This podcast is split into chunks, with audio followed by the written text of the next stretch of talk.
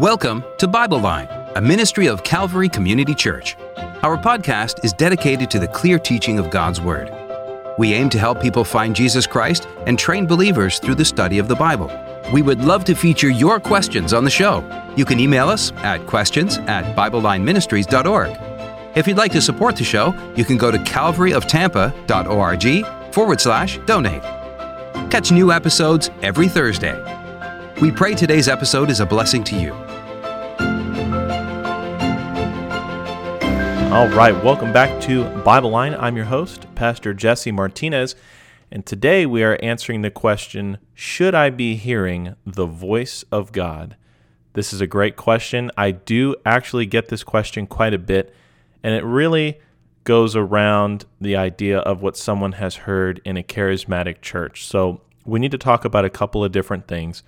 The first thing I want to say is you do not have to be hearing the voice of God. Now, if you look in the Old Testament, you see how God dealt with people in different ways by talking to them directly. But we're going to address that and why I think that that's no longer how God deals with us today. I want to be really clear. I'm not saying that God cannot speak to people, but we have to look at what is being said of God by these people and is it lining up with what the Bible says?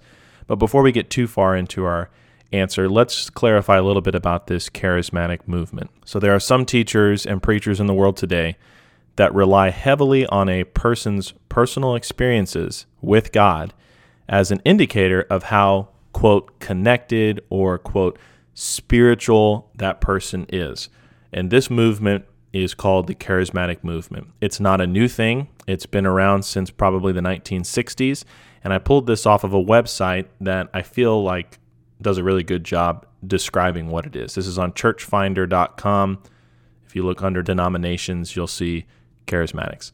It says the charismatic movement began in the 1960s in mainline denominations such as Episcopal, Roman Catholic, Presbyterian, and it has become one of the fastest growing movements in the church today. And there's a reason for that because the charismatic movement relies heavily on personal experience, things that are happening to people that manifest in front of other people, and it really becomes a show. And I think the gospel is completely silenced, and all the focus comes off of God and onto the individual. But I digress. I'll continue reading this definition here. Fundamentally, the movement shares many beliefs and practices with Pentecostal churches, with some differences. Generally speaking, charismatics believe the supernatural gifts of the Holy Spirit are available to all Christians today through the infilling or, quote, baptism of the Holy Spirit, end quote, as described in the New Testament scriptures, such as Acts chapter 2.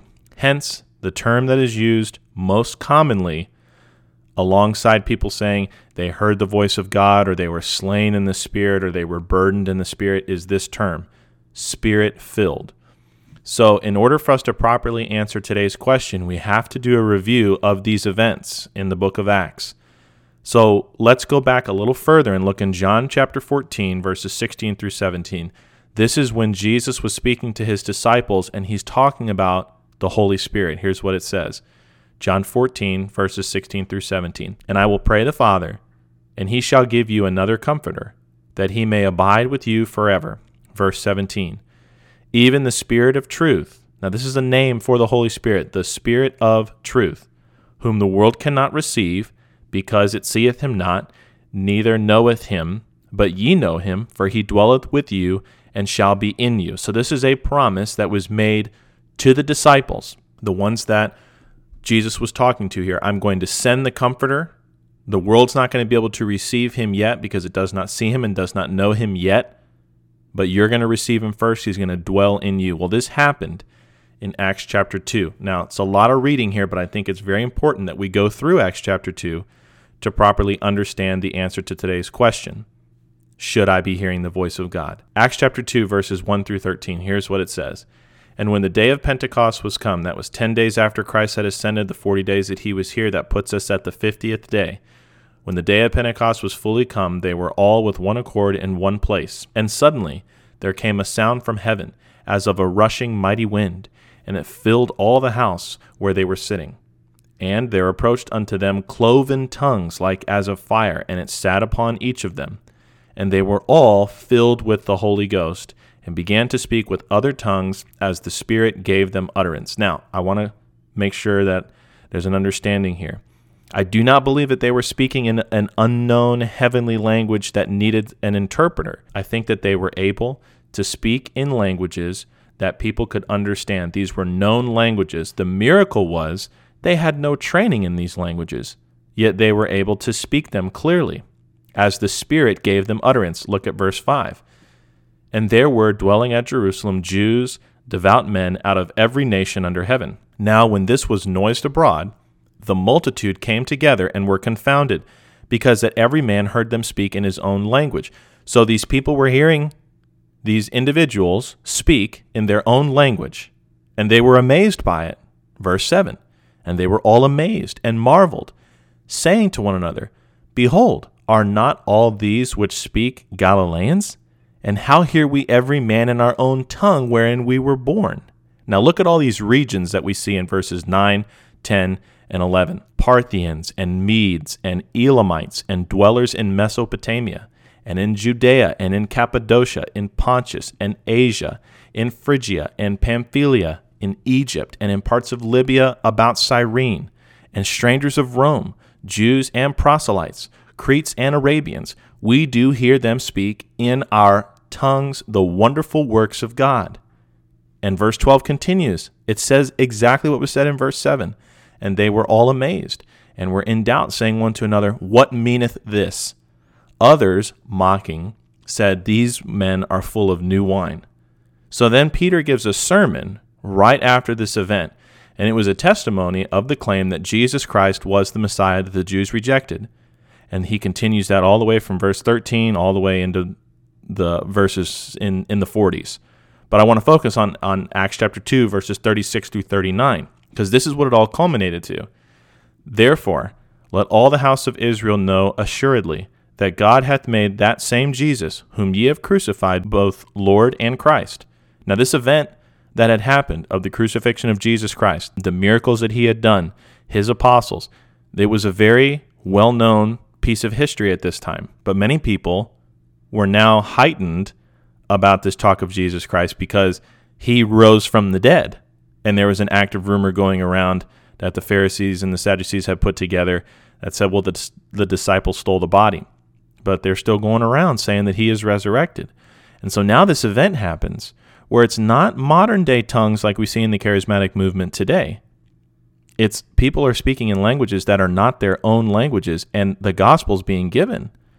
Verse 37 Now, when they heard this, they were pricked in their heart, and I think they believed and said unto Peter and to the rest of the apostles, Men and brethren, what shall we do? Verse 38, which is probably the verse that is taken out of context the most when it comes to charismatic movement or churches that teach that you have to be you have to turn from sin in order to be saved.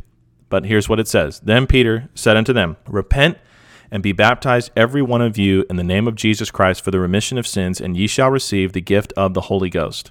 I think what this verse is saying is, and the the interpretation of repent in the Greek proves this.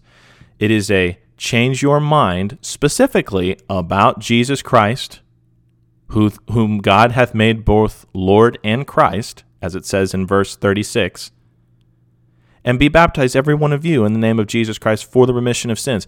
Not be baptized so that your sins are forgiven, but be baptized because they've been forgiven and ye shall receive the gift of the Holy Ghost. So now, when a person believes, they receive this gift of the Holy Ghost. And then in verse 39, Peter continues, For the promise is unto you and to your children, and to all that are afar off, even as many as the Lord our God shall call. And I think God has called everyone to get saved. What I mean by that is he has called everybody, he has given everyone an opportunity, he has called everyone by the lifting up of his son. The whole world has an opportunity to get saved. This is not talking about God's elect. Anyway, I digress. Why did we go over Acts 2 in such detail? Because we see here that being spirit filled is simply believing on the Lord Jesus Christ.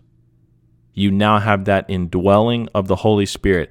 As we talked about on last week's episode, Once you're saved, you're saved forever. You're sealed with the Holy Spirit. In Ephesians chapter 1 and verse 13 gives us that proof. So as you can see from the scripture, the gifts of the Holy Spirit were designed for people to, and you need to need to make sure you take note of this, believe on Jesus Christ for the forgiveness of their sins. Tongues were the ability to speak in a person's native language and were to be used to the giving of the gospel so people would get saved. What is happening in charismatic churches today are terms that are supernatural and spiritual about an event in a person's life. And they begin to make that event a proof that they were saved. I think a lot of these things that people are experiencing are actually demonic because there's a very strong temptation in emotion, a call to emotion. You see somebody moved by something. I had a dream, or I heard the voice of God. Here's some phrases you'll hear. I was praying last night and felt the Spirit come upon me, and I had a vision. Or yesterday I was slain in the Spirit and spoke in tongues. Or maybe you'll hear, This morning I heard the voice of God speak so clearly to me. And it's important to understand anything that is a claim to have been heard from God or the Holy Spirit must be validated by the Bible. There is no extra revelation. The Bible is complete. And why do we have to consider what the Bible says? Well, let's see what the Bible says about itself. Look in these couple of verses here. Psalms 138 and verse 2 says this I will worship toward thy holy temple and praise thy name for thy loving kindness and for thy truth for thou hast magnified thy word above all thy name. The word of God is magnified above his name. Consider John 1 1 and John 1 14. In the beginning was the Word, and the Word was with God, and the Word was God. Verse 14, and the Word was made flesh and dwelt among us. This is Jesus Christ. So Jesus Christ is the literal incarnation of the Word of God. It is a title of His, Jesus Christ, the Messiah, Jesus Christ, the Lamb of God, Jesus Christ, the Word of God.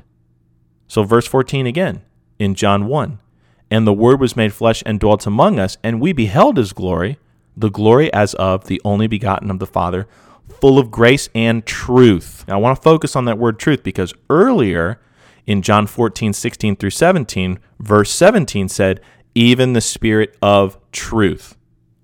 So, this is a Spirit, a Holy Spirit that has a person and identity that speaks of Jesus Christ, the Word of God made flesh. So, when you study your Bible, you're not studying a collection of material that was written simply by man from the thoughts and intents of man's heart.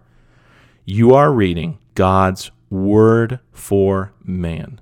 The Bible, in these verses that we see, claims that Jesus Christ is the Word of God, and that Word dwelt among us, and now we have the Bible completed. Now, let's see what Jesus himself says about his Word. In Matthew 24 35 and Mark 13 31 and Luke 21 33, it says, Heaven and earth shall pass away, but my words shall not pass away. And the best explanation to today's answer in, is in these verses.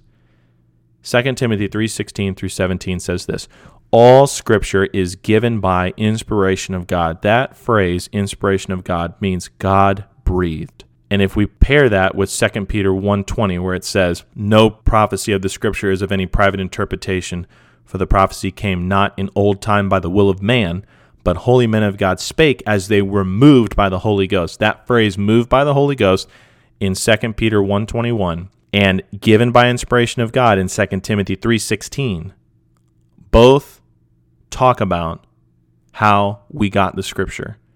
God spoke to these men and they wrote down what he was saying. It wasn't I don't believe it was a trance-like state. I believe that God allowed them to have their own personal writing styles. You can see that all throughout scripture. But God used these men to communicate what he wanted the world to know about him, about sin, about judgment, and about righteousness, about his son. So let's continue in 2 Timothy 3:16. All scripture, this is all inclusive from Genesis to Revelation, is given by inspiration of God and is profitable for these four things: doctrine which is teaching, for reproof, for correction, and for instruction in righteousness, that the man of God may be perfect or mature, thoroughly furnished unto all good works. So, anytime somebody says, Well, I heard the voice of God, I always try to ask them, What did it say? And then if it says anything contrary to what the Word of God already clearly says, I believe it's not from God. And this is why I think God no longer speaks to people that way. Can God do it? Sure.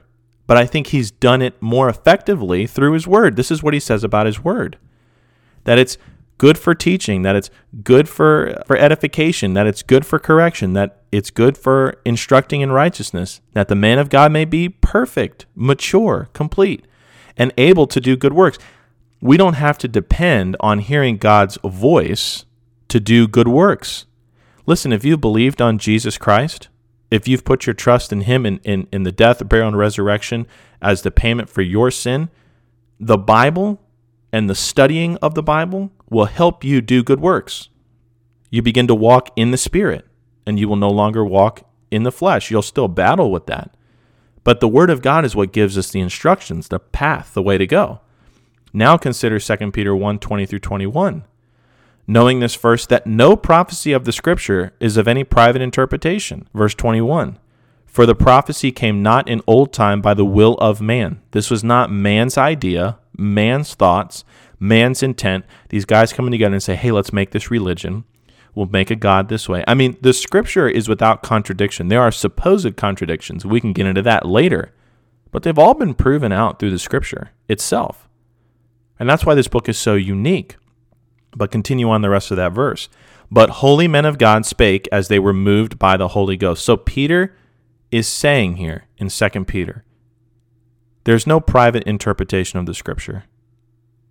This word of God did not come by the will of man. God spake it and they wrote it. Now, Peter advises us against the claims of those who say something which is not supported by God's word like the statement that even led to today's question and is being fully supported in the charismatic movement. Look at 2 Peter 1 16 through 19. For we have not followed cunningly devised fables when we made known unto you the power of the coming of our Lord Jesus Christ, but were eyewitnesses of his majesty. Okay, Peter's speaking from experience here. What he's saying is, I'm not bringing you some fable cunningly devised a wicked imagination of who Jesus Christ is. We knew his power, and we know the coming of our Lord Jesus Christ. We saw him. Verse 17 For he received from God the Father honor and glory. When there came such a voice to him from the excellent glory, This is my beloved Son, in whom I am well pleased. Now, that's an event that happened. That is an event that happened. And this is not proof that, well, you need to hear the same voice. No, Peter is actually staking his claim of authenticity about Christ. This is my beloved Son. That happened in the Gospels, what was said about Jesus Christ. Verse 18. And this voice which came from heaven we heard when we were with him in the Holy Mount. Verse 19. We also have a more sure word of prophecy, whereunto ye do well that ye take heed, as unto a light that shineth in a dark place, until the day dawn and the day star arise in your hearts. And that's where we get to this knowing this first, that no prophecy of the scripture is of any private interpretation. Those four verses that we looked at before 2 Peter verses uh, 2 Peter 1 verses 20 through 21 are talking about there is a temptation, cunningly devised fables that people are going to believe about something that God has said. The only way that we can verify if what a person heard from God is true is by God's word. And this is why I propose to you Instead of seeking to hear God's voice, read His words. Read His words, those things that are already readily available to you. And I think it's amazing. It is always amazing to me that that's the last thing that people want to do is read your Bible. Just read it. Pray that the Lord opens your eyes and that you can discern truth from error and approach the scriptures and have a pencil and a piece of paper and take notes and write down your questions and find somebody that understands the gospel clearly to help answer your questions because they've been studying God's word too. I didn't write this verse down in my show notes, but in 1 Corinthians in chapter 2, we have this great promise about the Holy Spirit. Look in verse 13, 1 Corinthians 2:13. Which things also we speak, not in the words which man's wisdom teacheth, but which the Holy Ghost teacheth concerning spiritual things with spiritual. But the natural man receiveth not the things of the Spirit of God, for they are foolishness unto them. Neither can he know them, because they are spiritually discerned. But he that is spiritual judgeth all things, yet he himself is judged of no man. For who hath known the mind of the Lord, that he may instruct him? But we have the mind of Christ. That's 1 Corinthians 2, verses 13 through 16. What do these verses tell us? A person who has believed on the Lord Jesus Christ has that indwelling of the Holy Spirit, which will help them understand the Scripture. So if you find somebody, and this is why this podcast is so important. I've been studying the Scripture seriously since 2011. And the Lord has walked me through through college and through many different experiences where I had to go to God's Word and validate what I was hearing with what God's Word said, that it has sharpened my ability to discern truth from error. Another verse that comes right to my mind in, in my reading this morning is in 2 Timothy 2, in verse 15. Study to show thyself approved unto God, a workman that needeth not to be ashamed, rightly dividing the word of truth. Not listening for the voice of God, not waiting for some groundbreaking experience to happen to you. You do not have to hear the, the voice of God. You have His Word. And there is a real temptation to wrongly divide the Word of truth. And you have to be wise. You got to be real wise. Like it says in Ephesians, walking circumspectly. That means looking all around, being careful, because you can be deceived. And I think a lot of people are being deceived in charismatic churches today where there's a there's a real desire for someone to be like, "Well, I haven't heard the voice of God. Am I really saved?" You know, I mean, they seem so much more spiritual when in all reality, that's not a sign of spirituality. If anything, I believe it's a sign of spiritual immaturity. And maybe not even any spirituality at all. They might not even be saved because they may be trusting in them hearing these things as works to show that they're really saved. So, in closing, I want to leave you with a couple of verses here. John 16, verses 13 through 14. This is Jesus Christ himself speaking. He says, Howbeit, when he, the Spirit of truth, is come, he will guide you into all truth. For he shall not speak of himself, but whatsoever he shall hear, that he shall speak. And he will show you things to come. He shall glorify me.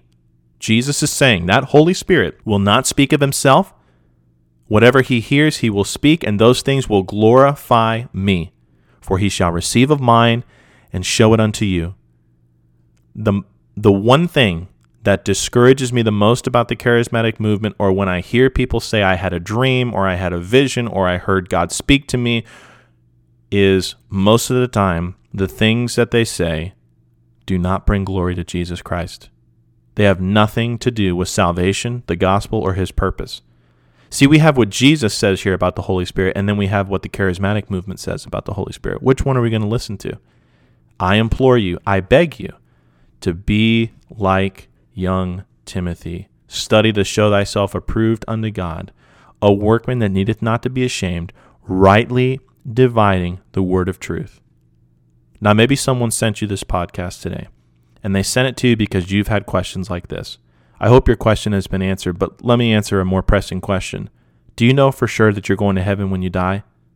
Do you have a 100% assurance that all your sin is paid, and that if you were to die today, you'd be absent from this body and present with the Lord? If you don't have that assurance, you can.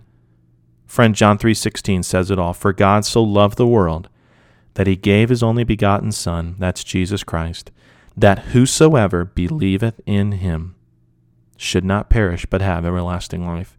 You can have assurance today of your salvation right where you're sitting. Would you simply just put your trust in Jesus Christ? Believe that his death, burial, and resurrection was done for you, that he paid for your sin.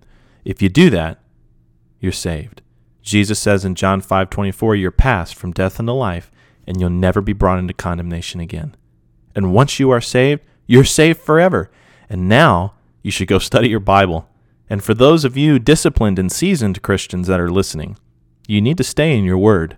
Don't get caught up in man's interpretation of the word. You need to make sure that you're studying the word for yourself. The same thing for this podcast. I do a lot of effort and research to make sure the verses I'm using are not out of context. And I encourage you to look at the verses I looked at today and rightly divide the word of truth. Thanks for listening to Bible Line. I'm your host, Pastor Jesse Martinez, and we'll see you again next week. Thank you for listening to today's episode. As a thank you to our listeners, we want to give away a free Bible every month this year. To enter, send us an email with your Bible question. Our email address is questions at BibleLineMinistries.org. Be sure to subscribe to the show and check back each Thursday for new episodes. Until next time, keep looking up. Jesus is coming soon.